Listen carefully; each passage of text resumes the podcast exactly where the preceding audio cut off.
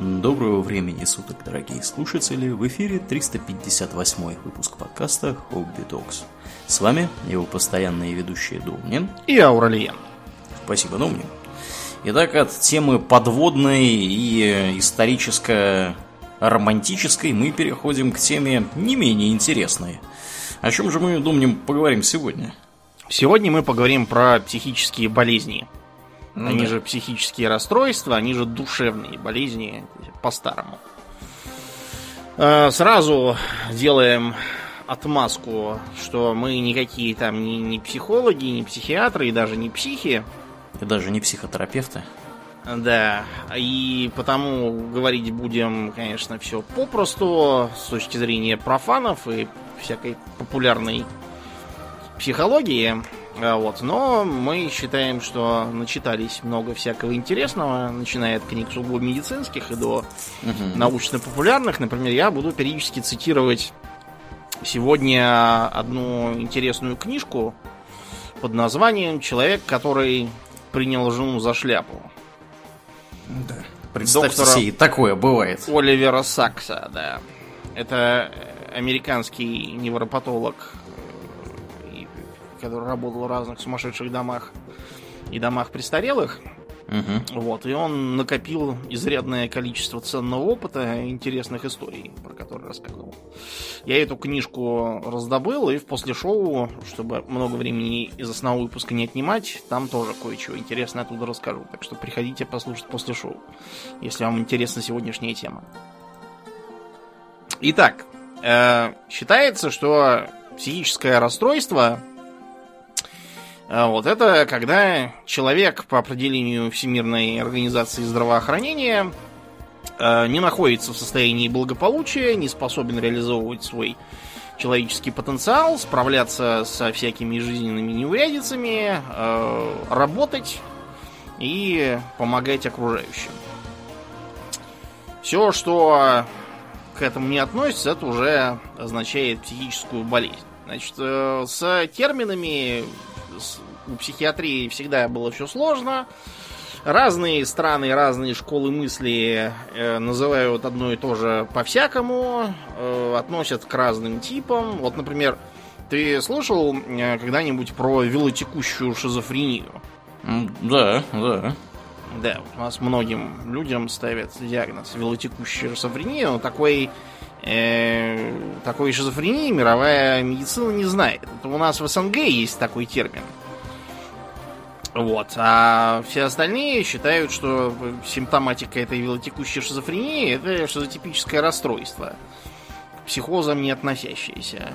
А, или, например, вот когда мы говорим про то, что у кого-то раздвоение личности, это тоже безграмотно. Правильно говорить, диссоциативное расстройство личности. Поэтому, если мы какой-то термин употребим из устарелых, или не совсем точно, или, может быть, вы нас слушаете в 2022 году сейчас, и уже все опять поменялось, э, делайте на это скидку. Да, не обессудьте. Не обессудьте. Да, ну здесь еще надо такую сказать ремарку сделать, да, что Э, вообще, тема изучения человеческого мозга и разума – это довольно тонкая тема, и мы только-только начинаем понимать, как вообще там все устроено и как оно работает, более или менее. Ну, в общих чертах мы и до этого понимали, да, вот какие-то такие вот детали начинаем понимать сейчас. Вот. Э, я думаю, что ни для кого не будет секретом, что еще сто лет назад да, например, в американских Соединенных Штатах людей, ну, как бы лечили электричеством во всяких там сумасшедших Хорошо, домах. если электричеством, а да. не лоботомией сразу. Да, лоботомией, там, значит, пробивали там через глазом кусок мозга, вот, да, это вообще там... Доли. Вот, то есть там царила такая вакханалия. Это было вот серьезно начало 20 века. Казалось бы, да, 20 век уже вроде все, уже как бы И все... это докатилось вплоть до второй половины Угу, вот, например, у президента Кеннеди была сестрица, которую да. лоботомировали.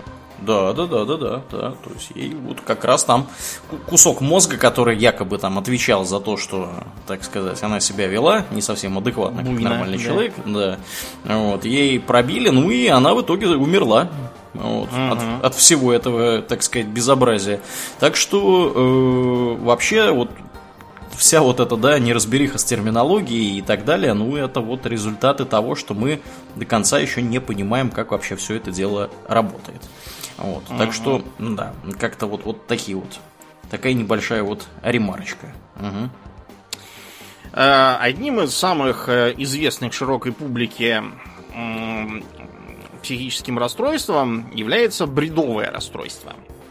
То есть это такое расстройство, при котором у человека основной наблюдаемый симптом это стойкий бред.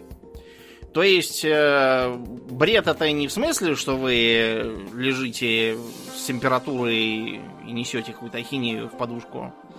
Это совсем другой бред. Э, психиатрический бред это такое расстройство мышления, из-за которого у вас возникают э, всевозможные болезненные представления, э, от которых вас совершенно никак невозможно отводить. Как не доказывая вам, что э, все это чушь вы придумали, вы будете только за это цепляться. Этим бред, например, отличается от э, навязчивых идей, которые все-таки поддаются критике и даже сам критике, а человек сам начинает рассуждаете и понимаете, что это ерунда какая-то у него. И даже от сверхценных идей. Сверхценные идеи труднее поддаются критике, а вот, но обычно они менее сложны и малореальны. Вот, а видов бреда огромное количество. Вот, например, большая группа бредов это параноидные бреды, которые э, при которых человек, вот знаете, как в, в бытовом смысле паранойя, да, это как ненормальная подозрительность, перестраховывающее, перестраховщичество, вот. А бреды параноидные, это, например, вот, э, может быть, бред сутяжничества, кверулянтство, так называемое. То есть э, пациент э, убежден, что либо его, либо реже кого-то другого там несправедливо обидели, там обошли, обманули, он начинает писать жалобы везде, в суд, в прокуратуру, в газеты, в спортлото, в администрацию президента и штаб 58-й армии. И требует срочно всех э, злодеев покарать, вернуть ему похищенные всякие вещи и так далее. Э, довольно распространенный бред, и вот любой судейский таких сразу выкупает не хуже психиатра. Они к ним там э, привыкли. Или, например, может быть бред отравления когда человеку кажется, что его там травят чем-то в еде, или реже э, соседи посылают ему в голову атомные лучи там. Да. Про- правительство травит его через розетку радиацией. Да, через, через вакцины Билл Гейтс, э, так сказать, пытается да. контролировать вас. Вот, в общем, там, или вышки 5G чего-нибудь такое делают, коронавирус на вас рассылают, да. Угу. Вот это вот явление а... одного порядка, да. Синдром Отелло, например, есть такой, при котором человек убежден в том, что его партнер ему изменяет, поэтому он постоянно за ним сам следит, подозревает, обвиняет и так далее. Эм, есть более редкие, например, вот описанный синдром Капгра, это так называемый бред отрицательного двойника. Э, как Больной это? внезапно решает, что кто-то там из его окружения, друг, там родственник какой-нибудь, Э, коллега близкий, э, это не он, а на самом деле это злобный двойник. И он всячески требует, чтобы вернули похищенного того, а этот злодей, чтобы к нему не подходил больше. Э, есть обратный пример. Бред положительного двойника, когда больной решает, что какой-то абсолютно левый человек, это его там брат-сват, начинает его преследовать и обижаться, что тот на него не реагирует. Близкий случай это синдром Клерамбо. А почти всегда у женщин э, внезапная влюбленность в какого-то вот абсолютно левого человека. Самый типичный случай, э, почему вот Клерамбо угу. исследовал, ему попалась какая-то портниха пожилая, которая, значит, считала, что ее очень любит, и она тоже любит английского короля. Хотя она его в глаза не видала, и близко с ним рядом не стояла. И вообще непонятно, почему был король. К сожалению, ни то, ни другое, ни положительно, ни отрицательно не лечится. Никак.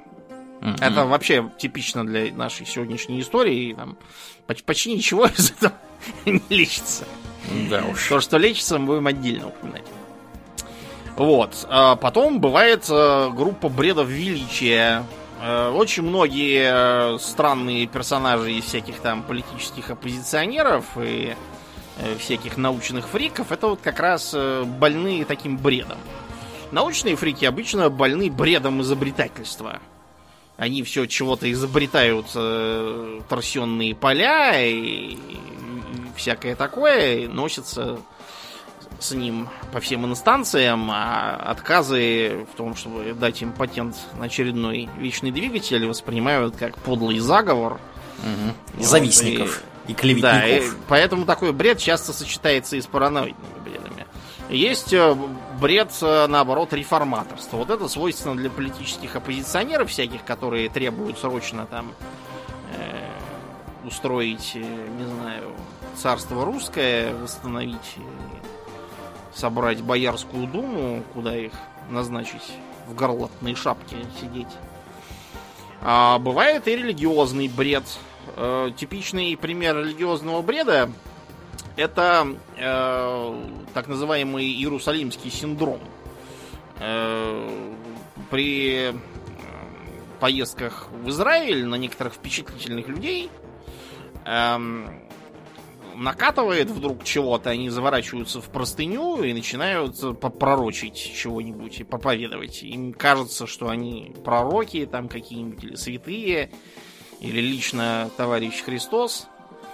Вот. Э, как правило, это проходит, если их увести обратно домой в смирительной рубашке, вот, им становится легче.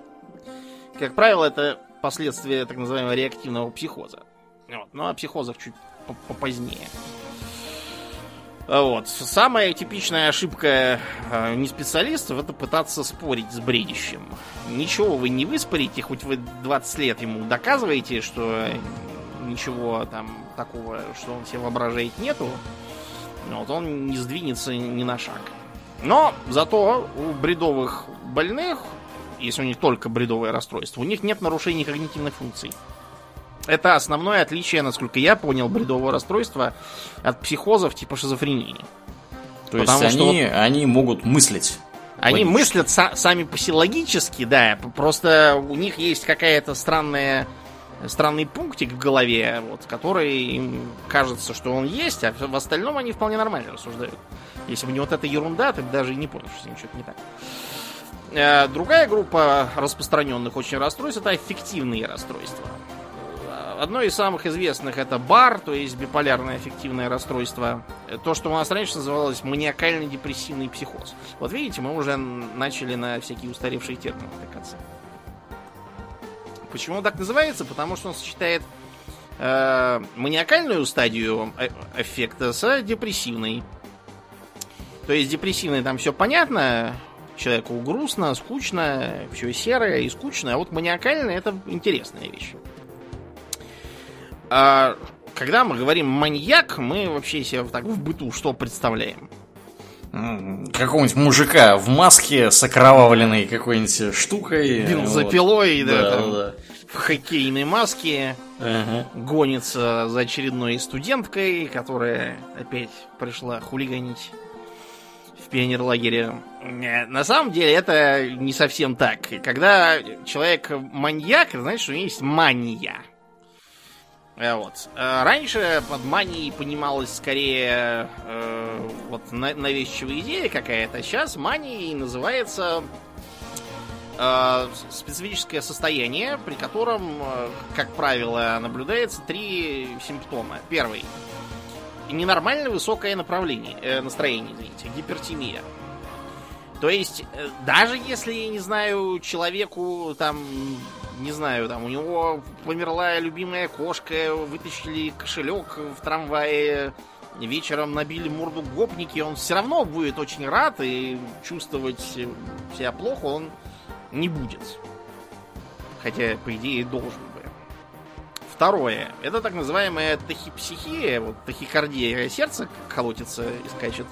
А uh-huh. тахипсихия это когда мысли скачут это означает, что с одной стороны он э, мыслит быстро, а с другой стороны у него мысли очень э, странно перескакивают. Вот я иногда когда я думаю о чем-то странном, пытаюсь понять, каким образом я до этого додумался, иду так назад по, так сказать, цепочке ассоциаций. Там я думаю сейчас про плюшевых зайцев, это потому что я до этого вспомнил песенку про Ксюша Юбочка из плюша, а до этого я вспомнил стихи Огни и Барто, вот по ассоциации, а до этого я думал там о том, как в детстве читал книжку в маленькой комнате. Вот что-то такое. А у э, больных с манией у них мысли скачут э, настолько быстро, что они, во-первых, сначала начинают перескакивать вообще без всякой здравой с точки зрения нормального человека э, ассоциативной связи, а во-вторых, через некоторое время мысли начинают просто одна в другую перетекать. То есть, э, как бы одна мысль начинается, и она тут уже как-то другой совершенно сменяется и заканчивается вот ей. Что получается достаточно странно. Э, отдельные две половины мысли логические вполне, а вот сама по себе она какая-то бессвязная совершенно. Вот, и кроме того, э, характерно появление идеи величия. Э, не таких прям злых, как этих самых, у бредовых, потому что, как правило, эти идеи величия не настолько нелепые, то есть человек не воображает себя там царем-королем каким-нибудь. Наполеоном. Ну вот был, например, такой император Соединенных Штатов Джошуа Нортон. Император? Джошуа Нортон, О. да, был такой калифорнийский бизнесмен в 19 веке, который помешался э, из-за того, что прогорела его контора по торговле рисом оптовой. И внезапно объявил, что он император, и по, по всему Сан-Франциско расхаживал в своем старом мундире кавалерийском. Вот, везде бесплатно кушал, расплачивался самодельными деньгами, его все очень любили. И бесплатно его пускали в театр. Так вот, у него, да, вот такой, видите, типичный бред величия. А у маньяков обычно идеи величия попроще. Как правило, основанные на реальности. То есть, там, если он какой-нибудь, я не знаю, там, инженер, то он э, считает, что он просто блестящий инженер, там без пяти минут великий, вот э, замечательный специалист, просто вот. Э, в тяжелых случаях могут наблюдаться, например, анероидные галлюцинации, то есть совершенно затмевающий окружающий мир. Я потом приведу один пример анероида. И, наконец, третий симптом мании – это гипербулия. То есть э, ненормальная высокая активность у человека. Я имею в виду физическая. Mm-hmm. То есть у него тормоза совершенно отрубаются, он, он может начать жрать, пить, как не в себя. Может, э, там, не знаю, из борделя не вылезать.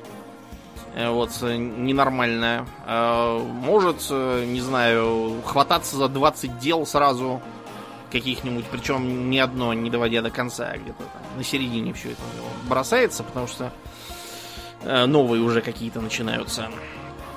Вот, э, вот это вот маньяк, да, то есть никакого отношения к, собственно, беганию с топором за кем-то, к, к тому, чтобы сажать кого-то в ямы и заставлять втирать лосьон в поясницу, угу. на самом деле нету. Для серийных убийц маньячность, она как бы не является никаким критерием, ни при чем. И еще одна группа расстройств, которые мы в России именуем устаревшим по международным меркам названием неврозы. Значит, сейчас на Западе так не говорят, там обычно говорят о разнообразных э, навязчивых расстройствах, поведенческих расстройствах, о чем-то вот таком. Одно из э, самых э, известных это так называемое обсессивно-компульсивное расстройство. Uh-huh. Вот, которое у нас раньше называлось э, навязчивый невроз, невроз навязчивых состояний, там, как- как-то так. Это весьма распространенная проблема. Человека мучают обсессии, то есть навязчивые мысли, тревоги, фобии – и он пытается с ними бороться. Как? Очень просто. С помощью компульсий. То есть навязчивых, ритуальных, часто утомительных действий. Ну, тут надо вот что сказать. Опять же, ритуальные действия, они вообще для человека характерны. Потому что мы вот если мы возьмем, да, день обыкновенного человека, вообще абсолютно любого, мы наверняка найдем там ритуальные действия. Начиная с того, что человек встает, начинает чистить зубы, да, то есть не, не думая совершенно, заканчивая тем, что человек там ночью будет, ну, вечером будет ложиться спать и как-то будет готовиться, там что-то куда-то будет поправлять, расправлять, там, я не знаю, там, допустим, простынки. почитает книжку перед сном. Почитает книжку перед сном, то есть вот такие вот ритуалы, они вообще, в принципе, для человека довольно характерны, потому что они позволяют человеку э, двигаться через э, день, да, особо не Через задумываясь. Да, да, да, да, да, да, да.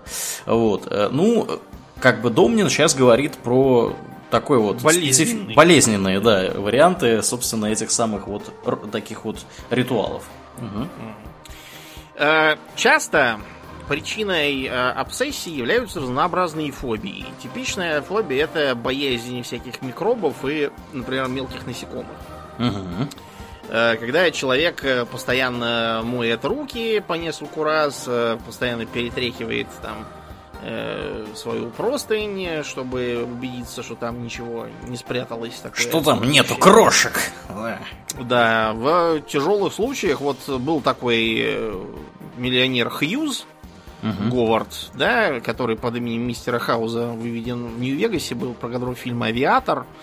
Вот, в «Авиатор» там еще так его очень мягко показал, потому что реальный Хьюз к концу жизни допрогрессировался до того, что э, его 10 лет никто в глаза не видал, и когда его нашли мертвым, пришлось собирать целую комиссию, чтобы выяснить, точно ли это он или вообще кто-то другой. Э, Он э, был найден мертвым в своем номере в Лас-Вегасе, э, вернее, даже сказать, в своем отеле в Лас-Вегасе, потому что он, значит, постоянно ездил туда-сюда, спасаясь от микробов, которых он боялся. Мгм. Вот. И он снял себе целый этаж в одном из отелей казино Лас-Вегаса, чтобы там точно никакие микробы до него не дошли. Его прислуга должна была действовать по такому очень длинному э, списку инструкций, что значит, там, когда ты ему какую-нибудь еду подаешь, надо там дышать в другую сторону, э, перед этим все вымыть, еду вымыть, себя вымыть э, и так далее. Под- подавать тоже, смотря в другую сторону, не дыша на нее своими микробами. И сам он сидел абсолютно голый в э, своем кресле, которое возили за ним, и которое он называл антибактериальной зоной. Почему-то, я не знаю, почему он решил. Тут уже какой-то бред начинается. Может, да, оно в просто- спирте постоянно про протирки были. Ну, может быть, кресла. не знаю. Очень может Да. быть. Да. А, Когда его попросили съехать, потому что невыгодно, что целый этаж занимает один сумасшедший, который не ходит играть в казино. Вместо этого там могло бы 40 человек жить, которые будут проигрывать свои деньги. Вот, он-то просто взял и знаешь, что сделал? Выкупил. Выкупил Да, весь всё этот отель и Да. стал в нем жить один. Вот э, видите, да, насколько у человека уже в голове все заехало. Другим э, э, типичным для э, обсессивно-компульсивных состояний э, признаком является перфекционизм. Мгм. И это тоже было с Хьюзом очень давно. То есть он, например, э, получил заказ во время Второй мировой, что он, э, значит, построит э, мега-самолет для США. Вот, и он э, так, э, так здорово взялся за дело, что когда он его построил, уже война успела кончиться, э, и- потому что он все время все переделывал и улучшал. И его даже под суд хотели отдать, но он откупился. Мгм. Да, потому что деньги взял и ничего не сделал в итоге. Безобразие какое. да. Э, Другие типичные фобии это, например, страх потерять ценности там, или вещи какие-нибудь. Постоянно человек перепроверяет там в кармане или у него что-нибудь. У меня, в принципе, тоже есть такая вещь. Я постоянно перепроверяю, есть у меня в кармане, потому что я человек очень рассеянный и все время все теряю. Вот. А Я, кстати, постоянно тоже перепроверяю, есть ли у меня в кармане ключи. Но, правда, вот в последнее время я как-то вот заметил, что я перестал это делать, а так постоянно, знаешь, так вот проверяешь, так хлоп по карману, ключи там, там, все в порядке. Ну, Ни разу в жизни ключами- ключи не терял, да, ну вот А. как-то так. ага. А ты терял так. ключи? Нет, а у меня с ключами вообще нет такого, просто потому что мне ключи, по-моему, когда я только уже школу заканчивал, мне ключи от дома не давали. Мгм. И, и говорили, что я потеряю, поэтому я совершенно насчет этого не загоняюсь. понятно. Парадоксально, да. А, типично также идеи некоего правильного порядка вещей, когда э, человек с таким состоянием, он постоянно все поправляет, чтобы все было очень ровно. А, поэтому э, злая шутка над такими это прийти и нарочно все, все, так сказать, криво положить, и там картины какие-нибудь накоренить на бок, он от этого начнет истерить. Не Рассыпать спички, например, да, да, да, да. Если хотите отвлечь вампира, да, вампира, рас, рассыпьте что-нибудь перед ним. вампиров почему-то, да, у всех обсессивно-компульсивные. Да. Или чаще, ну не чаще, а бывает тоже, что некое там истинное мироустройство, там часто религиозное, э, и плюс магическое мышление, связанное со всякими приметами, угу. которые вот эти ритуалы, они не просто, то есть когда там человек постоянно проверяется не выронил ли он э, ключи из кармана, это логично, да, и реалистично. Когда ну, потому человек... что это может произойти, да, вполне. Да, угу. когда человек э, считает, что если он там наступил на тень от фонарного столба на улице, то от этого его собьет машина, и надо обязательно обойти этот столб еще раз. Вот это уже магическое мышление, которое, честно говоря, может указывать на то, что у него ОКР уже не один, а еще с чем-нибудь скоро будет.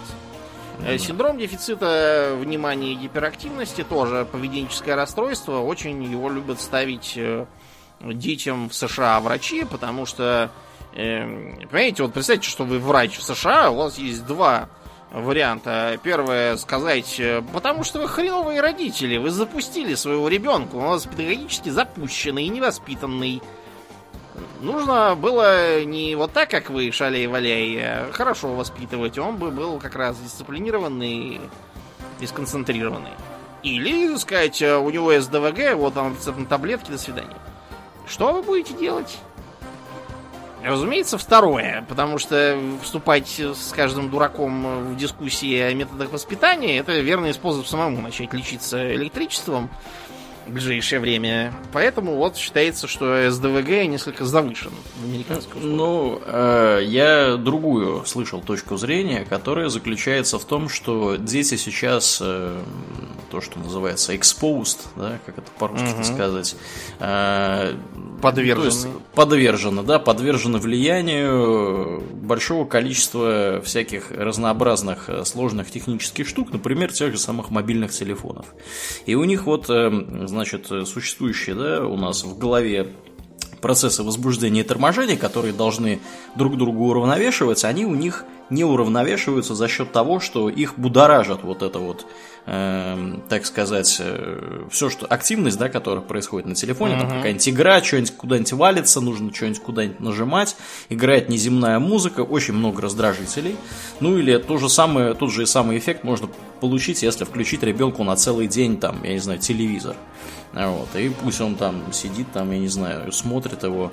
Вот. Ну, правда, с телевизором я лично тоже, вот опять же, из анекдотических примеров видел, как люди просто, да, маленькие люди сидели и туда завороженно смотрели и не проявляли синдромов, гипер... симптомов, так сказать, э, дефицита внимания и гиперактивности. Ну, вот я вот слышал такую точку зрения. Ничего, как бы, не могу сказать, не эксперт в этой области. Вот. Э, ну, я думаю, что, в принципе, возможно, да, и вот описанная Домнином вполне себе ситуация. Когда, да, ну, конечно, одно не конечно, другого. В, в принципе, да, в принципе, у американцев более такой механистический подход зачем лечить кого-то душещипательными разговорами, если можно ему выписать таблеток? Это будет быстрее, да, быстрее и, ну, как бы проще сделать, чисто технически. Mm-hmm. Да, то есть вот как, например, в э, нормальных странах, да, не в США, хотя США, ну, в принципе, да, как бы тоже нормальная страна, но она просто отличается в этом плане, да, вот в, не, не в США, например, разнообразные, собственно, вот там вот какие-то такие вот тревожные состояния, да, какие-то такие вот вещи, которые еще не перешли э, в поле внимания, да, в область внимания психиатров, да, их лечат обычно психотерапией. В США лечат обычно, ну, тоже, наверное, психотерапии в принципе можно, но гораздо проще прописать антидепрессанты. Вот, то есть э, давать людям таблетки, пусть они эти таблетки едят и вот так далее. Хотя антидепрессанты это очень такая тяжелая штука в том плане, что с них невероятно тяжело слезать. Единожды на них сев, да, вы, конечно, будете чувствовать себя замечательно хорошо, весело, бодро и всякое такое, но как только вы будете от них отказываться, будут начинаться серьезные проблемы. Вот, угу. Так что как-то вот, вот так, да. Есть э, психотерапевтический метод лечения ОКР, Угу. Это предупреждение реакции. То есть его просят, э, ну, как говорят американцы, to go cold turkey, то есть просто вот взять и не делать этих ритуалов, Угу. Через некоторое время они ослабеют. Я так понял, что эта идея возникла из наблюдений, которые показали, что ритуалы слабеют, э, если э, раздражитель слишком часто наступает. То есть, простой пример. Человек считает, что перешагнув через лужу там или перейдя речку по мосту, он должен постучать по дереву. Ну да. Вот, и он, видя, что там эта речка, значит, ее переходит и с кулаком бахает по перилам моста деревянным. Но если его мы посадим на карусель, да, ну, на детской площадке, и будем крутить, а там после дождя лужица э, налилась под э, одним из краев этой самой карусели. Он каждый раз, пролетая над водой, будет стучать, но а, вы обратите внимание, что сначала он стукнет сильно, потом слабее, потом еще слабее, потом просто потрогает дерево, а потом просто перестанет это делать. Mm-hmm. Да, и вот на этом основывается метод терапии. Я не знаю, хорошо ли он работает, потому что у меня такого не было, я этого не видал. А, более сложная проблема это расстройство личности. Вот, то есть это отклонение в поведении, которые сильно усложняют существование как пациенту, так и тем, кто вокруг него. Причем в западных материалах всегда делается пометка, э, отличающаяся от общепринятых в местной культуре. Потому что если, не знаю, там в папуасском племени положено периодически бегать голым по улице, да, это нормально, это не является никаким расстройством. Угу. Вот, а если вы в Москве будете так делать, скорее всего, у вас что-то не то с головой. Да, ну или вы будете тыкать собеседника постоянно пальцем в плечо. Для того, чтобы, так сказать, свою точку зрения до него донести гораздо лучше. То есть в некоторых ну, культурах, может быть, это нормально. Да. вот, но не везде, да. Не везде. Вот. Э, тут, правда, дело не столько в культуре, сколько в тонкости понимания как бы остроты. Э, поскольку помимо расстройств личности, их сейчас перечислю, не волнуйтесь, э, есть еще акцентуации. Это нечто вроде таких гипертрофированных черт личности.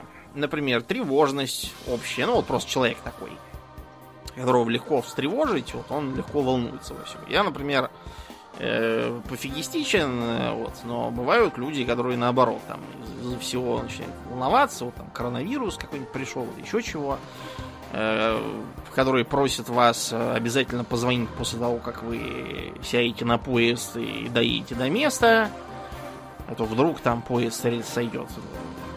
Вот. вот это вот тревожность. Просто акцентуация это не болезнь никакая. Или лобильность, когда человек просто очень сильно поддается влияниям э, и э, очень э, как бы зависим от того, кто рядом с ним, он подражает другим. Причем не обязательно каким-то там прям авторитетным и харизматическим лидером. А вообще просто вот с кем поведется, с того и наберется. Или экзальтированность. Вот, например, мне, когда я на первый курс поступил, нам наш куратор э, написал характеристики, и вот меня там обозвала экзальтированным, каким-то там еще, и, в общем, если бы кто это прочел, то такое впечатление, что ну, уже пора санитаров было вызывать со смирительной рубашкой. Ну, так... сказать по правде, ты был экзальтированный, да? Что? Ну, в подростковом возрасте, да, да, был несколько, да, того. Да, да. Ну, оно, знаете, это как вот с, с любыми вот такого рода вещами, как бы шутки шутками, а если серьезно говорить, то э, подавляющее большинство вот таких проблем, да, ну, таких не, не, не, суперсерьезных проблем, а вот каких-то таких специфических вещей, они обычно сглаживаются с возрастом. То есть у людей да. мозги встают на место каким-то таким вот странным образом. Чем старше вот они становятся, чем ближе они к старости приближаются, тем они становятся спокойнее. Стабильнее, да. Угу, угу. А, вернемся к расстройствам личности. Вот там уже дело серьезное, это не безобидная акцентуация, и с возрастом оно как раз наоборот склонно ухудшаться, а не улучшаться. Mm-hmm. А, значит, я о этих самых а, расстройствах личности впервые узнал еще подростком, потому что у меня дома был э, здоровенный справочник клиники Мэйо, вот, по всяким болезням, который раздобыл мой отец, чтобы там читать. Лечить себя, да. Да, чтобы, чтобы читать. Но он его никогда не читал, а, вот, чтобы не пугаться зря. Вот, а я стал читать, и там заодно был про mental health э, раздел. Угу. Я э, это очень полюбил читать, мне было так интересно, потому что я не понимал разницы, например, между психозом и там расстройством личности каким-нибудь. А, вот. И читал его, пока мой отец это не заметил, не испугался, что я сам сумасшедший, раз про такое читаю, и не увез его к себе на работу. Ну, все логично, да. Если ты читаешь про психические расстройства, значит ты сам сумасшедший. Все логично. Ну, а общем... если ты читаешь про пиратов, то ты, следуя этой же самой логике, пират, да. сам пират, да. Разумеется. Видимо, mm-hmm. да. да. Йо-хо-хо. Да. А, а если уж тебе нравится нуар Домнин, то ну, я все. страшусь представить. Итак, параноидальное расстройство личности. А, вот это вот то, что обычно называется параноиком, да, в быту. То есть э, постоянная подозрительность э, в отношении всех подряд. А, восприятие каких-нибудь совершенно невинных, э, ничего не содержащих, ничего не содержащих фраз, типа того, что там ты так хорошо сегодня выглядишь. Ах, значит, я вчера плохо выглядел. Да. Эм, постоянное э, выдумывание себе каких-то обид непонятных, э, подозрительность, недоверчивость к тому, что все все хотят тебе обидеть, э, склонность ничего никому не рассказывать, а то все там используют во зло, там будут э, плести козни, и страшная обидчивость и склонность ничего никогда не прощать и не забывать. Злопамятность. И ревнивость плюс ко всему. Ну, в общем, то есть человек, он такой косплеит вархаммеровского гнома. Угу. Вот, и вовсе это не весело, в отличие от настольной игры. А, лечится психотерапией, но справочник Мэйо предупреждает, что, честно говоря, don't hold our hopes high. То есть, э, вряд ли из этого что-то хорошее выйдет. Да, ну опять же, не будем забывать, что справочник Мэйо, который э, читал Домнин в детстве лет 20 назад, был напечатан, Наверняка соответственно, да, еще, еще, еще лет 10 до этого. То есть он уже, скорее всего, 30-летней давности. А да. э, вот эта область именно медицинских знаний, она развивается довольно быстро. То есть, да, э, да. стремительно. Угу. Так что очень может быть, что, что все и не так. Я сейчас читаю просто выдержки. И тут, кстати, уже вот в новом издании я вижу, что тут не написано про лечение ничего. То есть, то ли они вообще его перестали лечить, то ли наоборот так вылечивают, что даже и говорить об этом нечего. Да, вообще ерунда. Как Шизоид, да. Угу. Шизоидное расстройство. Э, у такого человека очень бедный эмоциональный спектр. То есть он не радуется, не огорчается, там, не страдает, не любит, э, не злится. Э, а неумение получать удовольствие от всяких занятий, там, не знаю, футбол поиграть, книжку почитать, в речке искупаться, окушков половить. Э, неспособность понимать всякие социальные подтексты, да, то есть человека спрашивают, как дела, он начинает рассказывать, как у него дела, хотя это uh-huh. просто из вежливости скорее. Э, человек очень холоден и совершенно не проявляет никакого интереса к окружающим, в том числе сексуального. То есть Хоть там, не знаю, голые бабы вокруг него пляши, он их просто с досады растолкает и пойдет по своим делам. А, шизотипальное или шизотипическое, скорее, если по-русски, это по-английски schizotypal. Шизотипическое расстройство. А, общая чудаковатость, э, странность и эксцентричность. Эм, э, либо человек чрезмерно общителен и театрален, либо наоборот, он всех боится, стесняется, краснеет, убегает, прячется, там, э, отворачивается. Странные реакции на чужие эмоции, либо преувеличенные, либо наоборот какие-то бедные очень. А, а также вера, во-первых, в то, что можно с помощью всяких волшебных ритуалов влиять на окружающих – Угу. Она свойственна в том или ином мере вообще всем людям, это еще с первобытных времен, но вот у шизотипических как раз это характерная деталь. И кроме того, э, странная вера в то, что все э, все, что происходит вокруг, содержит какие-то вот, для тебя лично сообщения там или, может быть, э, какие-то эти предложения кто-то делает лично Да. тебе именно. Инопланетяне. Атомные Да. лучи посылают в мозг тебе, да. Ну, вроде С того. информацией. Мгм. А, асоциальный, асоциальное расстройство личности это то, что раньше называлось э, социопатия или психопатия. Вот в бытовой речи психопат это кто? Это злобный дурак. Мгм. А, Сейчас этот термин обычно не используется. Эм, Ну вот, э, социопатия и антисоциальность отличается тем, что человек э, абсолютно безответственен, э, нарушает э, границы других людей, э, постоянно лжет, э, крадет, дерется, э, злоупотребляет алкоголем и веществами, э, очень импульсивен и вспыльчив, э, а- абсолютно э, халатен, то есть э, там водит пьяным, э, не знаю, там э, гоняет на мотоцикле по пешеходной зоне, его не волнует не то, что он сам кого-то может сбить, не то, что э, его может убить, там, в столб какой-нибудь попавшийся, или другой водитель. Э, и при этом социопаты, слэш психопаты, слэш антисоциалы совершенно ни в чем не раскаиваются и ничего не жалеют. Таких полно в любой тюрьме. Э, Да. Потому что вот почитайте то, что они пишут, там всякие интервью, я когда читал, вот люди то есть, совершенно не задумываются, что что-то плохо, что кому-то они сделали плохо, что себе они сделали плохо. Они к этому как относятся в стиле, там я вот одну бабу такую читал, говорит, вот я всегда была такая буйная. То есть говорит совершенно спокойно, потому что вся ее жизнь это такой трэш. Хотя могла бы жить совершенно нормально. Ее это не волнует. Ее даже Ну, то, что она в тюрьме совершенно не забудет. То есть это как бы признак того, что она накуролесила, да, по, по причине того, что она как бы Да. больная. Больная. Но э, не забывайте, что э, то, что человек больной, само по себе не извиняет его в глазах закона. В глазах закона вас извиняет только одно. То, что вы невменяемый, потому что не осознавали, что вы делаете. Проще Мгм. говоря, если вы психопат и считаете, что рубить людей топорами нормально, то очень жаль, но вас все равно посадят в обычную тюрьму. Ваше здоровье это ваши личные проблемы. А если вы считаете, что вы э, фея с волшебной палочкой, вы должны потрогать вот тех детей палочкой по головам, чтобы они тоже стали феями, а на самом деле в реальности вы их дубиной по башке бьете. Вот Или тогда, чем да, похуже. Ага. да, или там еще чем.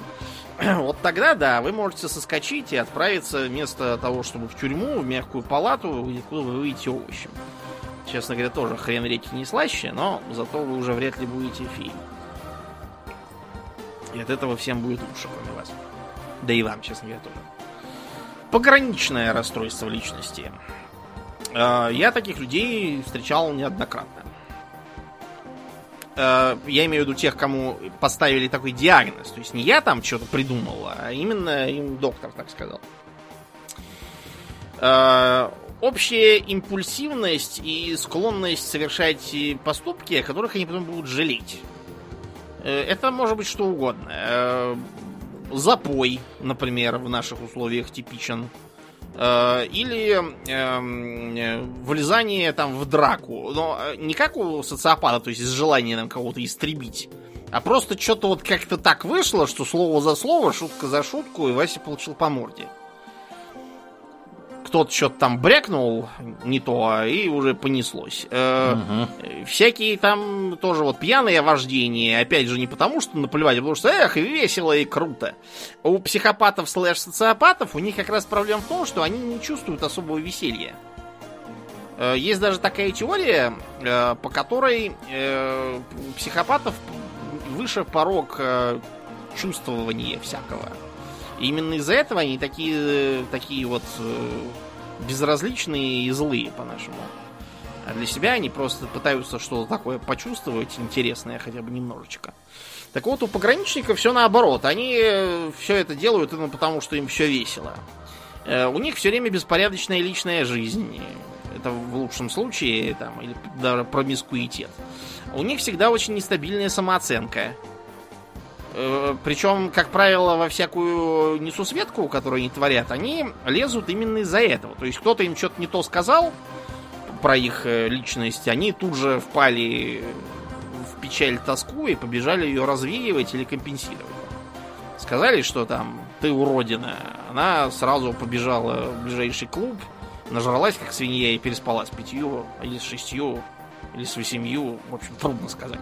Ну, вы поняли. суть. Да. да. а- Или наоборот, э, взяла бритву и стала себя резать. Суицидальность и self-harm это вот э, тоже типично для пограничников. Вот. А, кроме того, иногда бывает, что у них развивается и паранояльные всякие состояния, тоже обычно из-за того, что им кто-то там нахамил, их оскорбил, там неодобрительно них высказался, они начинают сразу бояться, что, может быть, про них все так будут думать. Вот это тоже для них типично. Истерическое расстройство, оно же гистреническое. Э, Это то, что называется attention whore. То есть человек постоянно ищет внимание, отчаянно. Поскольку э, ничего обычно интересного у них нет, они начинают э, куролесить. Э, Например, изображают э, трагедии всякие театрального вида на ровном месте. К суициду тоже склонны, но только не к настоящему, а к показательному. Чтобы все побежали вокруг них плясать. Э, Иногда бывает так, что они э, всякие мнимые болезни себе придумывают. Они очень такие, знаете, как флюгер. Куда дует ветер от окружающих, туда и они тоже. Э, Очень любят э, всякие фразы типа «всегда», «никогда», там, «ни за что», абсолютно. То есть они очень категоричны в суждениях, при этом объяснить, почему они не могут. Просто вот им так кажется чего-то. Э, Еще они очень заботятся о своем внешнем виде и всех вокруг назначают себе в друзья или даже прямо там чуть ли не мужья и жены. Окружающие об этом могут просто вообще знать. Не знать и, и слыхом не слыхивать. Ну Про да, то, что, Оказывается, оказывается, они- они полнейшим такие сюрпризом. Да. ага. Да, то, что они там сказали здрасте, они уже записаны к ним в братья по крови и так далее. Нарциссическое расстройство. Но, как выглядят нарциссы, я думаю, многие знают. Они помешаны на том, что они необыкновенно важны, необыкновенно всем нужны, что их чувства, мнения, достижения, таланты и деяния необыкновенно прекрасные, заслуживают восхищения, внимания, а жалкие людишки, копошащиеся вокруг, они ничего подобного сделать, разумеется, не могут и такими талантами и способностями не обладают. Э, Из-за этого нарциссы постоянно несчастны, они ожидают от всех поклонения, э, одобрения, э, всяких услуг и преференций, при том, что никто ничего подобного им, оказывается, конечно, не спешит. Поэтому они очень завистливые. Э, иногда, наоборот, не сами завистливы, а считают, что вокруг все завистливы и завидуют им. И поэтому они вот э, они им не поклоняются, потому что им завидуют. Э, Часто такое развивается из-за плохого воспитания. Э, Мать-одиночка, сына сычина, вот бывает, что кончается печально. Нарциссы несчастные люди. Э, Избегающее расстройство личности. Это люди чрезмерно болезненно застенчивые и боящиеся критики. Причем не агрессивно на нее реагирующие, а именно вот э, сразу убегающие куда-то там под лестницу и прячущиеся там. Э, боящиеся что-нибудь сделать из-за того, что кто-то над ними будет смеяться, что у них там получилось не так, или там у кого-то лучше получится, чем у них. Ни с кем не общаются. Э, стараются заниматься только тем, что освоили с детства, пока еще не развелось это расстройство, и в чем они совершенно уверены, что у них получается. Что-либо новое пробовать человек с избегающим расстройством панически боится. Такие вот тоже несчастные люди. Зависимое расстройство. Человек как будто взрослый, умный, дееспособный, руки-ноги на месте, ложку мимо рта не несет и так далее. Но при этом он, во-первых, очень послушный всем подряд. Кто ему чего не скажи, он то пойдет э, и будет делать или не будет делать. Э, Себя а, самого в одиночестве чувствует совершенно беспомощным, очень не уверен в себе, ни за что не хочет браться из-за уверенности в том, что он не умеет, у него не получится, как же вот так он. То есть, как бы, человеку кажется, что он какой-то маленький еще. И поэтому, там, не знаю, ему нельзя самому поставить чайник, чайник же горячий, правильно, он страшный. Огонь надо зажигать на газовой плите, это все тоже страшное. Вот, и поэтому они стараются просто ничего не делать, лежать на диване. Не работать, еду не готовить, потому что там ножик, ножик острый. Вот, это все опасно, все сгорит, там убежит, э, еще что-нибудь случится, обожжешься, порежешься. Э, это люди безответные, то есть э, они боятся с кем-то не согласиться, потому что как же так, они такие большие и самостоятельные, такой маленький не самостоятельный. Поэтому ими часто, ну, в общем, их обижают, бьют, э, злоупотребляют, короче, их положением, а они считают, что это совершенно нормально, потому что я же маленький и зависимый. Э, такие часто вот формируют таких вот бытовых альфонсов в итоге, если это мужчины, которые только лежат на диване в трусах, а на попытки женщины выгнать их на работу говорят, а зачем? Т таким голосом, что женщине даже как-то совестно становится от этого. А, есть обсессивно-компульсивное расстройство личности, оно, в общем, пересекается с неврозом навязчивых состояний, ОКР. Вот это, в принципе, то же самое. И, кроме того, еще отмечается, по крайней мере, в той редакции отмечался, а вот в этой я его уже не вижу, э, так называемое пассивно-агрессивное расстройство. Э, человек э, склочный, э, постоянно всем недоволен, э, все, все плохие, один он хороший. Э, у него все время все не так. Все время там летом жарко, зимой холодно, осенью дождик намочил, весной э, аллергия одолела от цветения. Э, его укусил комар, он э, долго стоял в пробке, в автобусе было жарко, э, все вокруг чего-то им не то делают. Если э, от них что-то требуется по выполнению каких-то обязательств, работ, они, как правило, сопротивляются им пассивно, то еще саботируют. Они э, не спорят, они говорят, нет, я не буду, а они идут э, делать, но постоянно, во-первых, ворчат и ругаются, что все, все не то, это делать надо было не так, а во-вторых, делают все это очень плохо, чтобы к ним больше не приставали с этим. Вот, и э, я когда в детстве это прочел, я думаю, блин, что-то походу я нашел собственную болезнь. И утешился тем, что к ней в единственной в той книге было написано, что она легко лечится псих- психотерапией.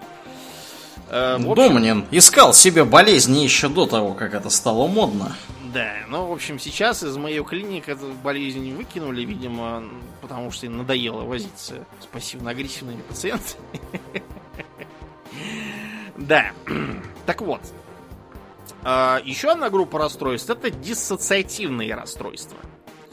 А, интересно у них то, что они часто провоцируются сильным стрессом или травмой. И могут привести к весьма, знаете, э, трудно расхлебываемым последствиям. Самое, разумеется, популярное это диссоциативное расстройство личности –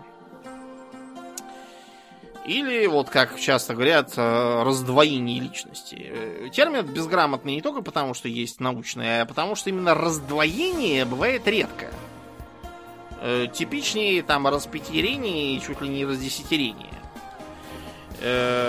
Так что в художественном фильме «Первобытный страх» не смотрел такой? Mm-mm. С Ричардом Гиром и с этим с, с Нортоном, как его там ну, который в бойцовском клубе был. Э, там адвокат защищает э, мальчика, такого заикающегося, такого робкого, всего совершенно забитого, которого обвиняют в убийстве епископа, который сексуально эксплуатировал больных. Вот. И адвокат замечает, что при стрессе, вызываемом вспышками света, этот самый мальчик что-то меняется и делается злобным и агрессивным. И это наводит его на мысль, что у него как раз э, две личности, и убийца это вот как раз другой тот. И ему удается на суде это протолкнуть. Вот, после чего, разумеется, оказывается, что никакой второй личности у него нет. Вот, и что даже наоборот, когда этот адвокат говорит, что типа агрессивной личности не было, он говорит, нет, не было вот той забитой робкой личности. Так вот, реально, э, э, адвокат, э, если бы он что-то в этом понимал, он бы сразу заподозрил, что две личности это нечастый случай. Чаще вот как у знаменитого Билли Миллигана, про которого есть книжка и снятый по ней же фильм. Билли Миллигана замели по обвинению в ограблениях и изнасилованиях каких-то студенток. Вот, но довольно быстро оказалось, что сам Билли Миллиган чист как врожденный младенец. Э, ограбление совершал э, один югославский офицер, вот, а изнасилование одна лесбиянка. Э, проблема в том, что все они жили у нее в голове. М-м. Э, при обследовании в больнице оказалось, что Билли Миллигана там целая, знаете, такая команда супергероев в голове сидит. Эм, югославский боец, который говорил с таким сербским акцентом э, и довольно здорово дрался. Э, это самая лесбиянка. Э, там был какой-то парнишка, который про ее просто язык был подвешен как у бога. Он мог отболтаться от чего угодно и пролезть просто без мыла. Там был специалист-взломщик. Там был специалист-айтишник. То есть он там собрал целый, целую организацию, которая включалась, когда было нужно. Вот я, да. я бы тоже, знаете, так хотел. 11 друзей Оушена. Да, 11 друзей брошенного, да.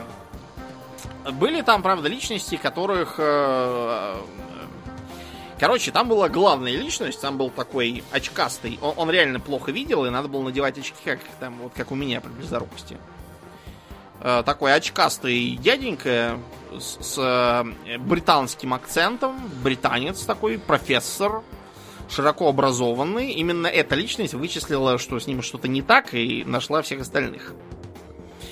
Э, там был любитель природы и охоты. Его положили спать, потому что остальным личностям надоело приходить в себя где-то посреди леса с луком в зубах вот, без понятия, как вообще оттуда выбираться.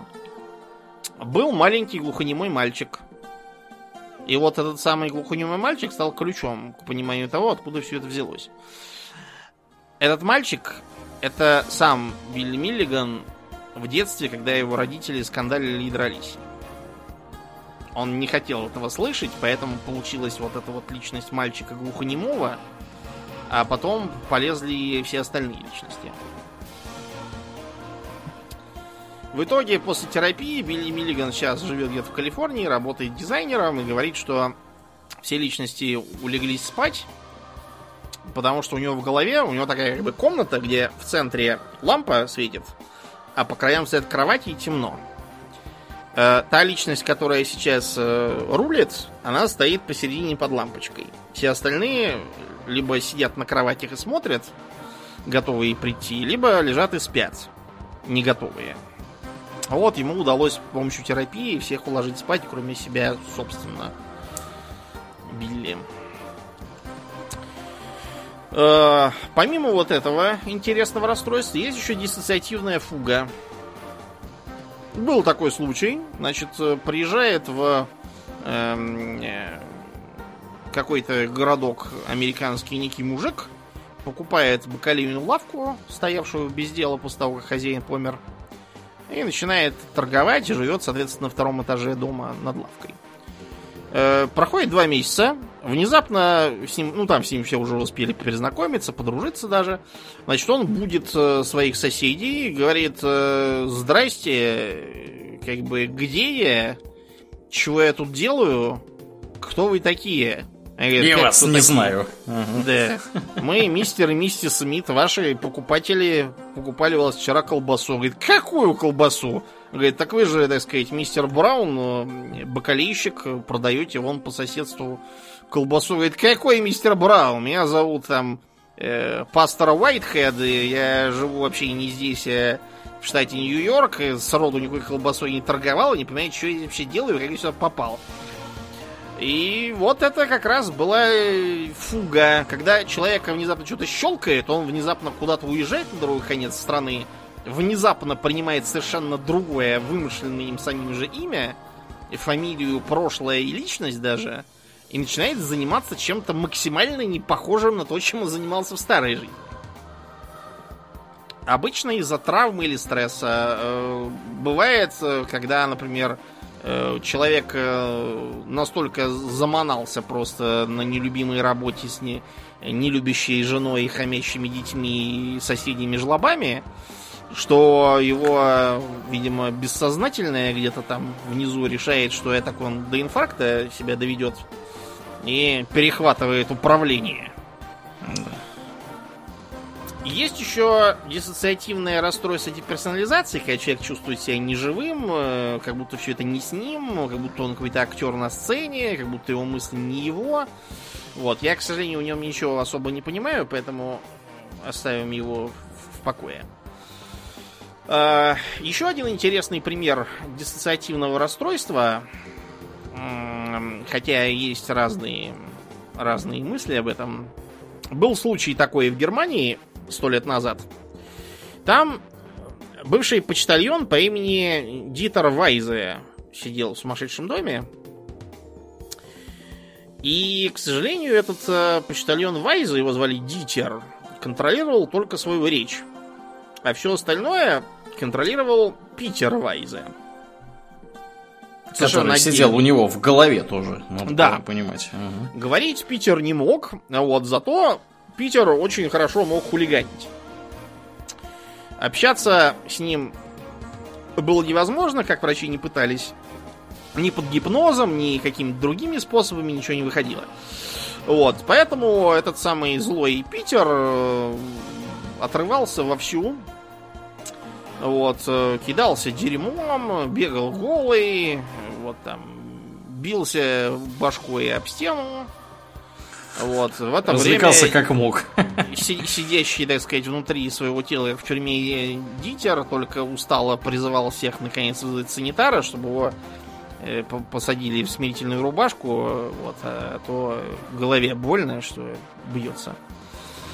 А, то есть сейчас до сих пор нельзя сказать, э, что это было.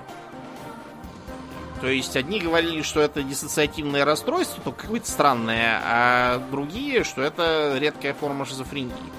К сожалению, продолжить э, изучение пациента после 1932 года э, не удалось, потому что э, Питер Дитера убил.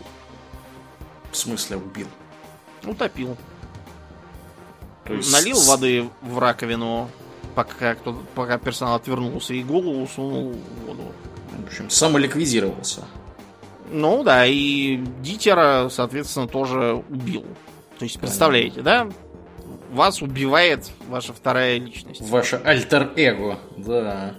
Да, вот э, совсем не весело получилось. Совсем не весело. И, наконец, э, королева психических болезней шизофрения – опять же, из-за бытового употребления шизофренией называют все подряд, э, в том числе банальную тупость чью-то. На самом деле шизофрения, как сейчас комплексная теория утверждает, там разные части этой теории отстаивают разные идеи, но в целом все согласны на чем? О том, что шизофренией называется группа заболеваний, при которых, с одной стороны, разрушается мыслительный процесс, а, а также характерные позитивные и негативные симптомы. Позитивные, это не значит, что они хорошие. Позитивные – это бред и галлюцинации. Негативные – это апатия и неимение сил ни на что. То есть вот эти вот э, э, признаки, они отличают шизофрению от разных менее серьезных болезней. Считается, что шизофрения вызывается какими-то проблемами в мозгу, то есть очевидно, что это с химией мозга какие-то нелады. Чем вызываются они, там опять же есть куча враждующих теорий, которые, честно говоря, ни на чем не основаны, и доказать пока ничего не удается.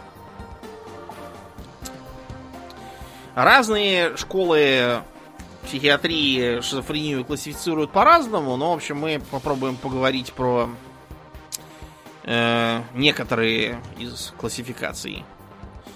Э, есть параноидная шизофрения. Э, типичные признаки, как и вообще при параноидных состояниях, бред преследования.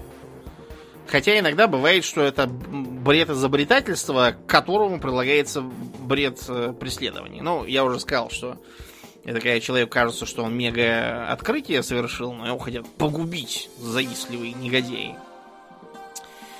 А, вот, например, из книги «Мифологические особенности шизофренического бреда».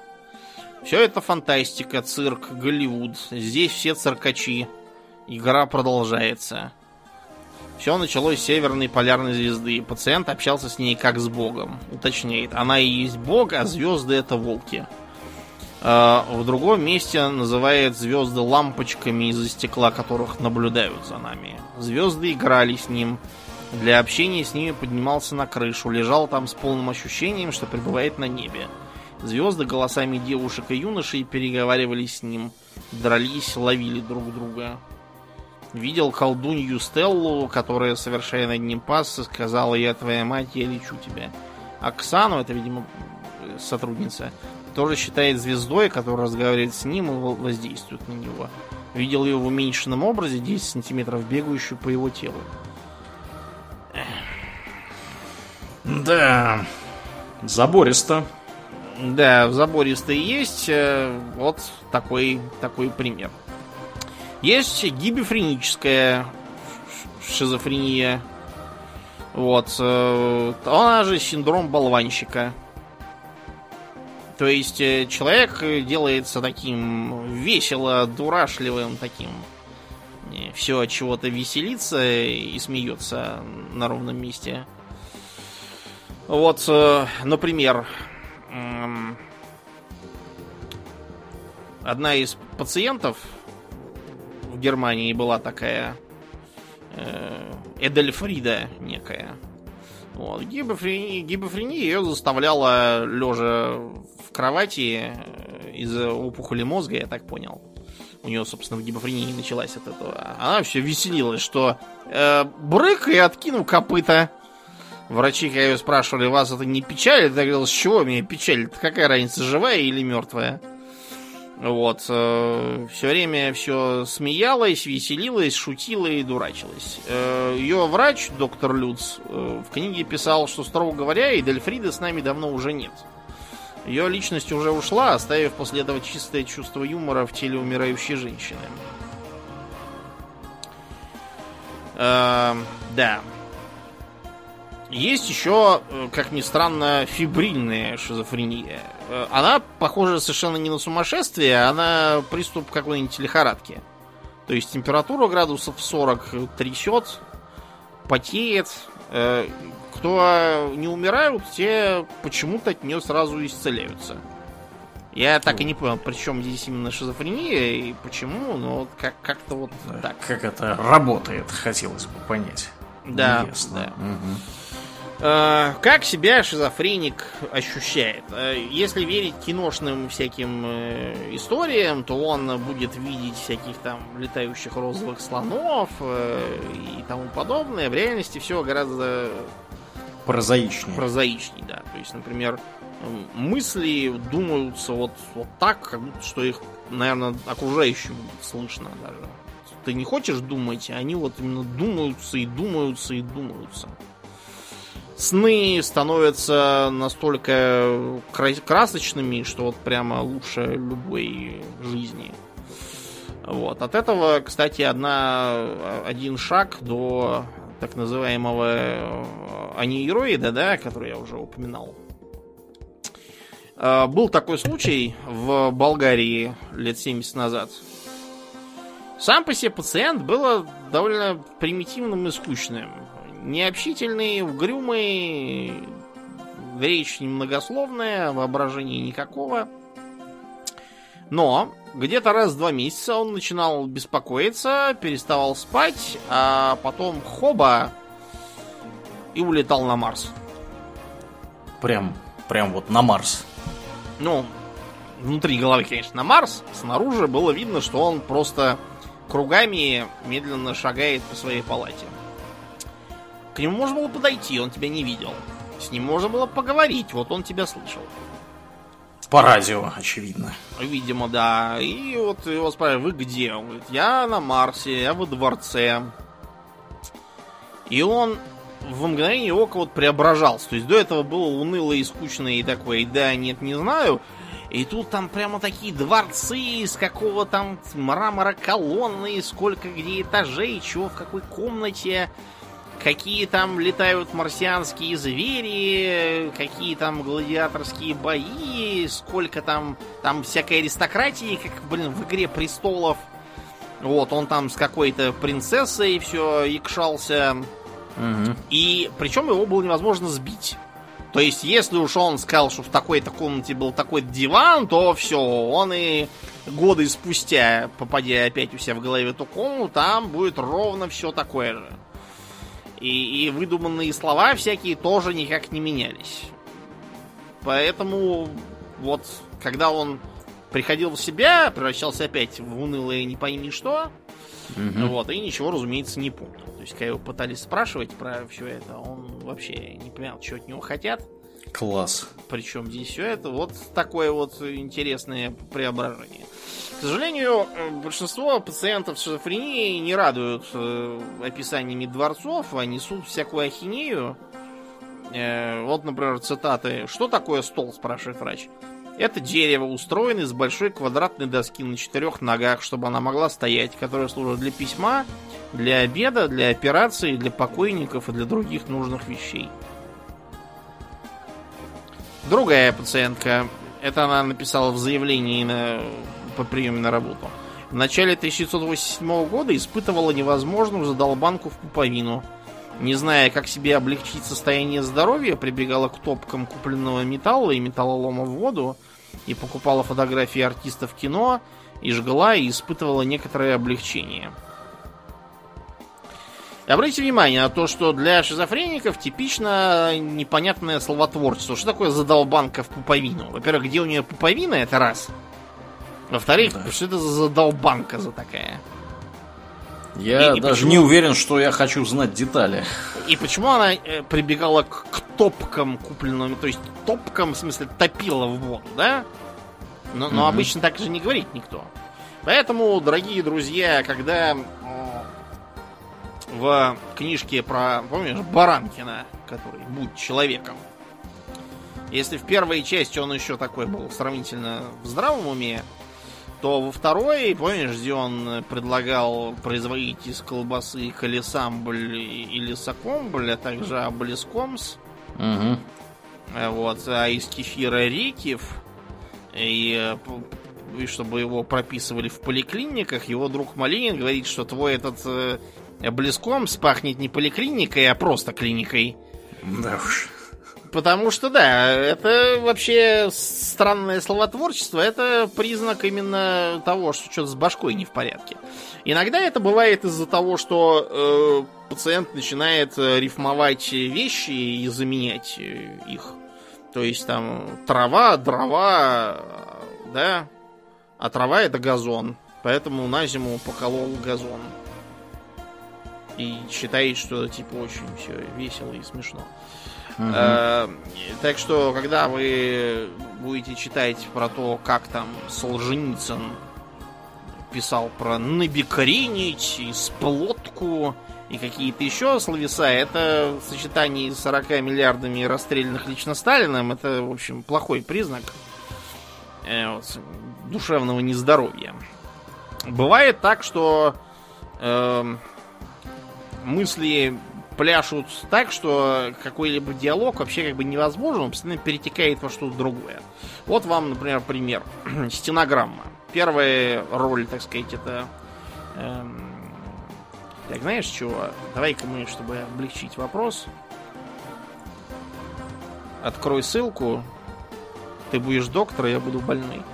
Так, ну-ка. Ага. А, как ваши дела? Здесь присутствует начальник нашей больницы Киселева. Нет. Попросите ее сюда, без нее я говорить не буду. А, она занята. Расскажите без нее. Я попрошу в 25-24 отделении второй корпус направо от лифта первая палата. Там она находится, Киселева. Вторая Валентина, попрошу ее тоже сюда. Какую Валентину? Вы не знаете? Талантливая, способная, сразу легко воспринимает. Если человек нарушает правила, его ведут в камеру. В какую камеру? Запирают. Нас с вами тоже запрут?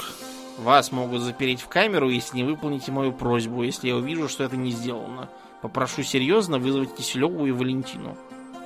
Они не больные? Нет, такие же, как и я, находятся у вас в командировке.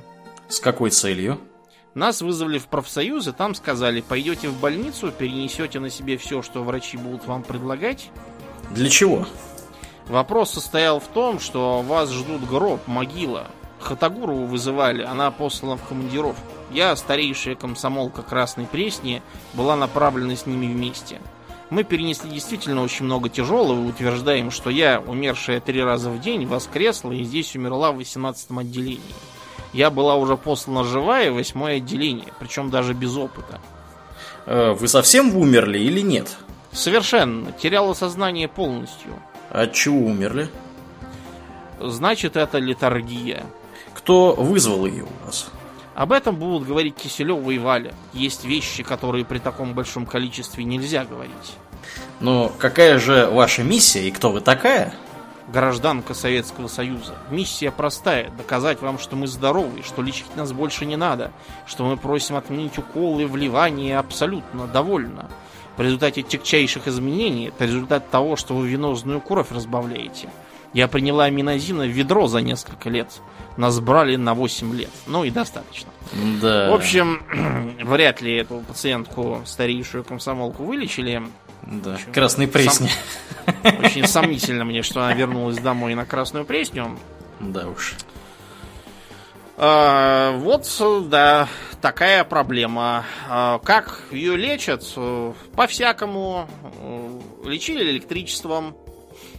А, неизвестно, что, что интересно, каким образом электричество помогает. Это чисто такие, знаете, методом тыка, я даже сказал, методом Парацельса наткнулись. Вот когда Парацельс, Теофраст Бомбаст фон Гогенгейм, по кличке Парацельс, средневековый врач, предлагал лечить э, сифилис э, ртутью, он исходил из чего? Из того, что ртуть, это же, да, это же Меркуриум, а сифилис болезнь венерическая, а вот Меркурий и Венера, они антагонистичны во втором доме, в созвездии Водолея.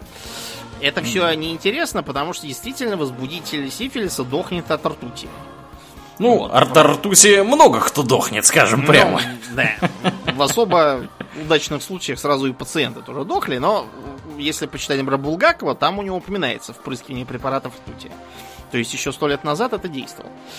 А, было предположено таким образом, что если у шизофреников никогда не бывает эпилепсии, а у эпилептиков шизофрении, э, то это же неспроста. Может быть, если индуцировать шизофреникам эпилепсию, все-таки лучше, чтобы тебя колбасило, чем чтобы ты нес вон какую-то пургу про то, что ведро аминозина и умерла три раза в сутки. Да. Вас ждет гроб, кладбище.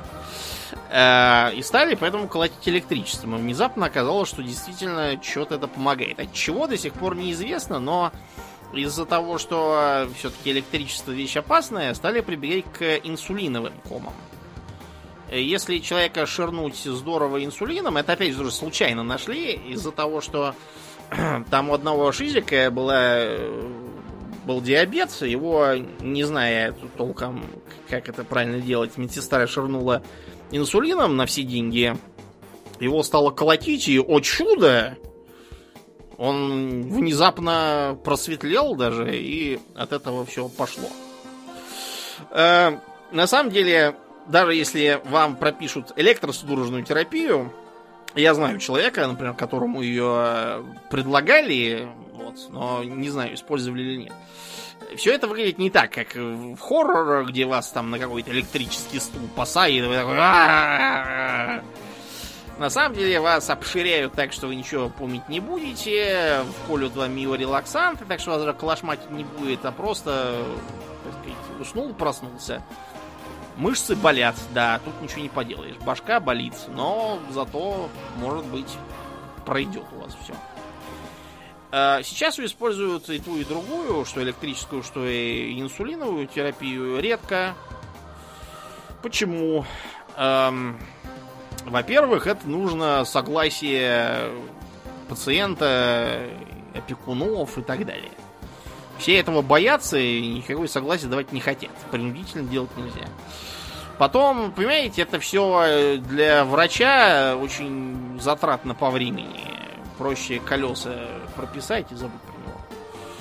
Ну и, наконец, э, в Америке э, против них борется фармакологическое лобби, которая, понятно, хочет продавать всем колеса, а эта самая терапия никому не нужна.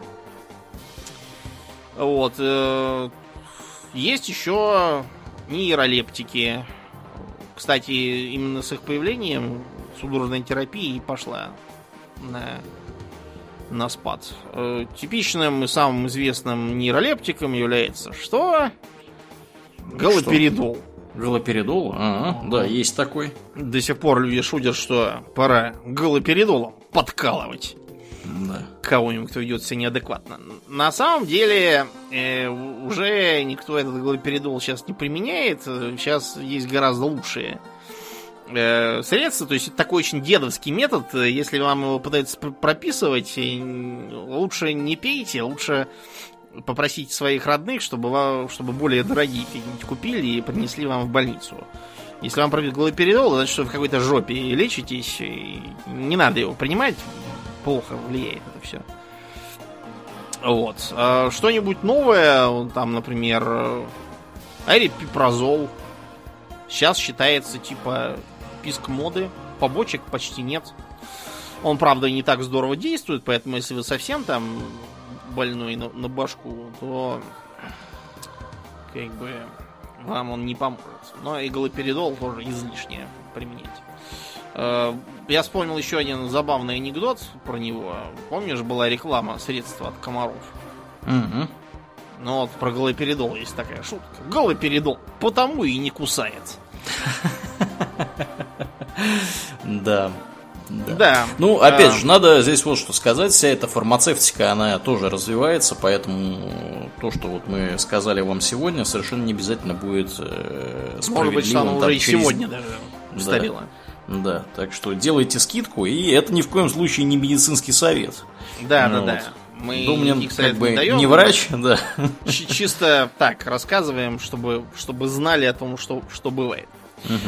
Ну и, наконец, э, так сказать, последняя, как правило, уже проблема бывает, когда у человека возрастные изменения.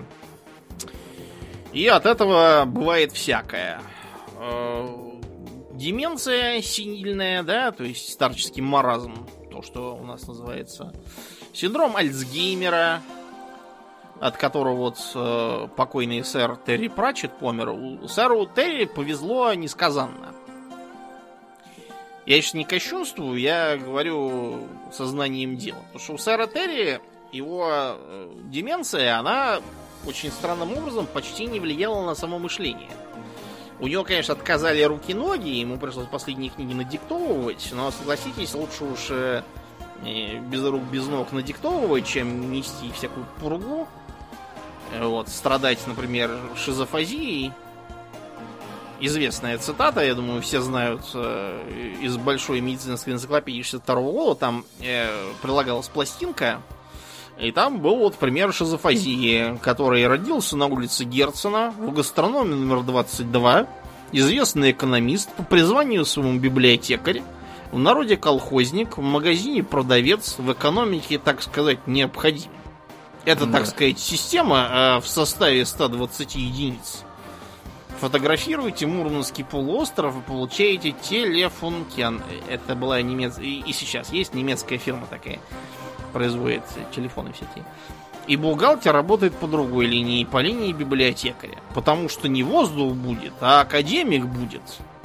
Ну вот, можно сфотографировать Мурманский полуостров. Можно стать воздушным асом. Можно стать воздушной планетой. И будешь уверен, что эту планету примут по учебнику. В общем, вы поняли. Лучше пусть руки-ноги отвалятся, чем вот такое вот. Генерировать, да. Угу.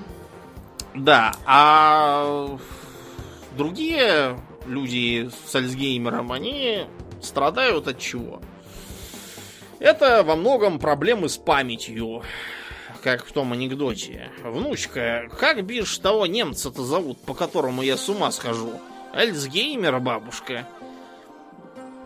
Э, иногда бывает так, что у человека пропадает э, кратковременная память, то есть он все время забывает, где чего лежит, и вынужден себе вешать все время напоминалки, что где у него спрятано.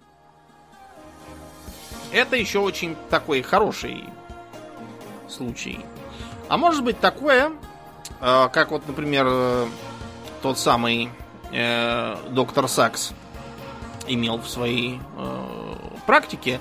К нему поступил мужик под 50 лет, крепкий, здоровый физически, веселый, очень общительный, доброжелательный, очень умный. То есть он его прогнал по всяким тестам, он просто щелкал как этот. Он ему показывал планеты, он, он блин, помнил э, этот самый, помнил массу каждой планеты и расстояние до Солнца Ого. и до Земли. Да. То Круто. есть он, он себя показывал как вот э, вчерашний отличник, который там вот только что школу закончил.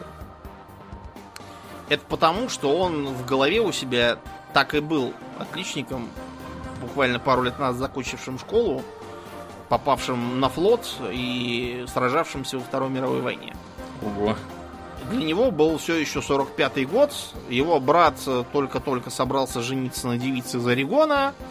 Вот. И когда ему показали зеркало, он просто впал в ужас и говорит, что это такое, это что, шутка, а не зеркало спят. Говорит, да-да-да, шутка, конечно. Но потом они такие думают, блин, что мы наделали это сейчас его еще инфаркт хватит, или он еще хуже помешается, надо думать перед чем делать. Но тут они смотрят, а он уже совершенно ничего, ни про какое зеркало не вспоминает. Вместо этого смотрит за окно, говорит, что он там детишки играют, все прикольно. Попробовали с ним поиграть в шашки. Он потом врача Сакса просто обставил в момент. Сели играть в шахматы. А вот шахматы нет, он не смог играть. И оказалось, что он, э, мало того, что он помнит только вот свою жизнь от рождения и до 45 -го года, когда ему было 19 лет, и он э, отличник учебы э, и моряк на флоте США, но и он ничего не может запомнить из того, что с ним вот только что происходило. Он никогда не мог узнать доктора Сакса. И каждый раз, когда тут приходил и говорил, вы меня помните? Он говорит, ну что вы, с такой бородищей, я бы вас запомнил, конечно. Нет, впервые вижу вас. Угу. Порывшись по разным там записям в разных других местах, потому что его к ним подкинули просто с запиской, что выжил из ума и все. Типа, позаботьтесь о нем. Оказалось, что он э, до 65 -го года служил во флоте, причем прекрасно служил, никаких проблем не было, только что там побухивал, но они там на флоте все бухают. А в 65-м он почему-то, уйдя в отставку, забухал капитально. И к 71 году у него от э, пьянства не только цирроз начался, но и лобные доли пострадали. А может не лобные, я сейчас не могу э, быть уверен, что я правильно запомнил. В общем, что-то у него в башке пострадало. Э, вот. И от этого у него вся память э, вот такой и сделалась. Только до 45 -го года, до 19 лет, и последние 3 минуты. И все. Они его пытались да. лечить, ничего не получилось, и это было очень жаль, потому что такого вот человека и доброго, и умного, и общительного. Вот они там прям вот никогда в больницу себя не видали. Или э, я могу из, э, так сказать, своей личной вспомнить. Э, у меня и прабабушка, и дедушка Лев Арсентьевич, помнишь его? Вот, mm-hmm. они с Альцгеймером оба были, и это, конечно, врагу не пожелаешь. Э, Вот. Прабабушка Зоя застряла где-то в 70-х годах. И поэтому полный набор был. Она все время искала вещи, которые сгинули еще в 86-м. Вот. Э, Разумеется, их украли. Украл как раз дедушка Лев Арсеньевич, который тогда был еще молодой и э, в здравом уме совершенно. Ну, а кто же еще конечно. Вот. Меня она считала за своего внука и правнука, потому что они- в 70-е у нее были внуки, а не правнуки. Мгм. Все время ждала с работы мужа, братьев и сватьев всяких, и на то, что они все померли, и реагировала, что не, не бери греха на душу. Что ты такое говоришь? Да уж. Но это было как бы ничего. Это просто можно игнорировать. Хуже было другое, то, что вот сядешь завтракать с ней, а скажет, поела, попила, пора и честь знать. Поеду домой. При том, что она уже дома. И она собиралась ехать на Смоленскую, где они когда-то там в 70-х годах вроде как жили. Ну, понятно. Где в тот вре- момент она времени жила, Да. да, где у нее память остановилась, туда она и собиралась Да, она, ехать. да, и обычно это купировалось тем, да посиди еще 5 минут, через 5 минут она уже забудет, что она, Что она собиралась куда-то, да. Но Ага. да, было несколько случаев, когда пришлось из милиции, тогда еще милиция была ее забирать, и она, когда забирали, говорила, я была на базаре, купила мясо, где мое мясо? Милиционеры съели, Мгм. пришлось говорить. А на дачу, когда ее бабушка брала, а, ей казалось, что она э, работает э, в больнице. И когда они, вот, э, представьте, да, моя бабушка и ее, соответственно, невестка э, стерилизует банки, чтобы варенье закатывать, Крыжовенное там, еще какое, а покойный дед Лев Арсеньевич копает, э, окапывает деревья в саду за окном. А ей кажется, что она санитарка, нет, а ми- а медсестра, что она медсестра в больнице, что они стерилизуют медицинские всякие банки-склянки. Так же не было еще одноразовых шприцов даже, так все надо было кипятить э, постоянно, да? Мгм. А Вот. А за окном копает какой-то Михаил Иванович или Иван Семенович. Главврач. Забыл. Главврач, да. Да, да. Главврач имел такое хобби у них. Он выходил и окапывал там по- по- э, вокруг больницы деревья. Она все говорила, что мы вот Михаил Иванович-то там окапывает. Вот, надо бы А мы тут там- прохлаждаемся. Надо бы чайку ему налить, да. Да, И ага. бабушку она принимала за коллегу и говорила, а ты-то здесь кем работаешь? Бабушка говорила, да, санитаркой вот. Вот, и они вдвоем... То есть она э, чисто физически, все с ней было как бы нормально. У нее, не- ну, для, для 70 с лишним лет, у нее ничего не болело там, голова не болела. Она могла выполнять всякие работы типа той же стерилизации, но то- только так, чтобы она в правильном времени попала. Вот этого, к сожалению, нет. Да. А покойный Лев Арсеньевич тоже под конец сильно сдал, причем э, поздно это заметили из- из-за того, что у него всю жизнь был тяжелый характер, и э, ранние признаки принимали именно за это. Вот он начал забывать, где он, с кем он, жену не узнавал. Он единственный, кого он узнавал, это был я. Мгм. Вот меня он узнавал сразу, правда, через пять минут он забывал, что я пришел, и опять радовался, что я здесь. Вот, поэтому, когда я его навещал, он был все время рад, все время при- принаряжался. Да. Вот, свой старый китель пытался надеть. Да, ну, в общем, с, с ним стало тоже совершенно невозможно. Бабушка с ним не справлялась, пришлось его положить в интернат, так же, вот как и про бабушку Зою. Да. Там она, правда, хорошо прижилась, потому что там пациентки были и похуже. Одна, например, бабушка все говорила, что она будет жаловаться, и сию же секунду уезжает в Мадрид. Ей казалось, что она где-то в отеле остановилась. Вот, и к ней там плохо относятся, и качество отеля плохое. А сама она из Мадрида, что ли? Я Надо не понимать. знаю. В ее голове что Это происходит. надо мо- мою матушку спросить. Вот она там ездила, навещала. Это, по-моему, она про, про Мадрид увидала. Вот, ну и чтобы, так сказать, завершить, бывает еще и такое, что непонятно, где кончается психиатрия, где начинается неврология уже чистая. Потому что э, тот же самый доктор, э, этот самый Сакс, он, он, правда, секс скорее, типа Сумкин, секс, да, Мгм, которая мгм. сумка. Вот. Он ну, упоминал, что было, по крайней мере, два случая, которые он э, видел. Вернее, один видел, другой он переписывался. Он вообще много с кем был в переписке. Например, с Москвой он регулярно переписывался. У нас знаменитый доктор Лурия. Вот он с ним контактировал по случаю того самого деда моряка. Вот, и там э, его вызывает санитарка, говорит, э, пациент свалился с кровати и вставать не хочет. Он прибегает. То, что он ночной дежурный. Пациент действительно лежит, что-то рядом с кроватью и злобно пялится на свою ногу левую. Он говорит, что случилось? Он говорит, вы тут вообще уже до это, дошли до ручки. Мало того, что все пьют, ну ладно, это можно понять. Канун Нового года, вся больница бухает. Вы посмотрите, что ваши медсестры творят. Напились и подкинули мне в кровать, значит, отрезанную ногу какую-то из, из этого, из формалина. Я просыпаюсь, вижу, что у меня, значит, отрезанная нога лежит в кровати. Я ее, безусловно, схватил, Выкинул, только вот почему-то сам тоже упал следом за ней, и вот она лежит. Уберите ее.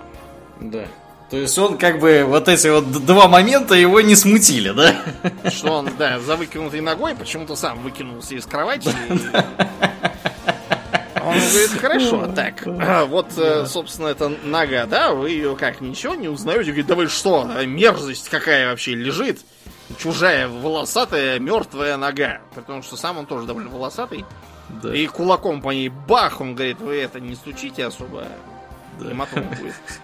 Говорит, хорошо, давайте так. А, а где ваша левая нога? Он говорит, а исчезла? Вот нет. Украли. И то, что как бы вот эта вот чужая мертвая, она присоединена к вам, где она должна была быть ваша, вас тоже ни на что не наталкивает. Он да. говорит, это безобразие, я это не могу объяснить. Каким-то образом чужая мертвая нога приросла ко мне там, где должна была быть моя нога. вот а моя поймешь, исчезла, да. А ага. моя исчезла, да. Вот тут не поймешь, что из этого бред, что из этого неврология, и вот... Э, поэтому, конечно, книжка весьма интересная. Да. Вот, я про нее расскажу еще в после шоу. А на этом основной выпуск мы завершаем и плавно перетекаем. Да, плавно пересекаем. Как и обычно, мы благодарим наших подписчиков у Дона Патреона. Э, на этой неделе мы особенно благодарны Аделю Сачкову, Алипсу Любкала, Атлантию, Дарексу Фортуна, Екатерине Княжанской, Николаю, Нобу, Норнилу, Нухину, э, Ежу, Нику Перуму и Философскому камню, Жупилу Империализму, Одного злому Фалафелю и Роману Хабибулину. Огромное спасибо вам, ребята, за то, что продолжаете поддерживать наше дело. Э, также мы напоминаем, что нас можно оценить там, где вы нас слушаете, скорее всего. Поэтому найдите минутку и, пожалуйста, не поленитесь, сделайте это. Это здорово помогает подкасту приехать в подкастоприемники к новым слушателям. Также у нас есть Инстаграм, Твиттер, э, группа ВКонтакте, э, канал на Ютубе. У нас там тоже интересно, приходите и туда. Ну, а на сегодня все. Мне остается лишь напомнить, что вы слушали 358 выпуск подкаста Хобби Токс, и с вами были его постоянные и бессменные ведущие Домнин и Ауралия. Спасибо, Домнин. Всего хорошего, друзья. Пока!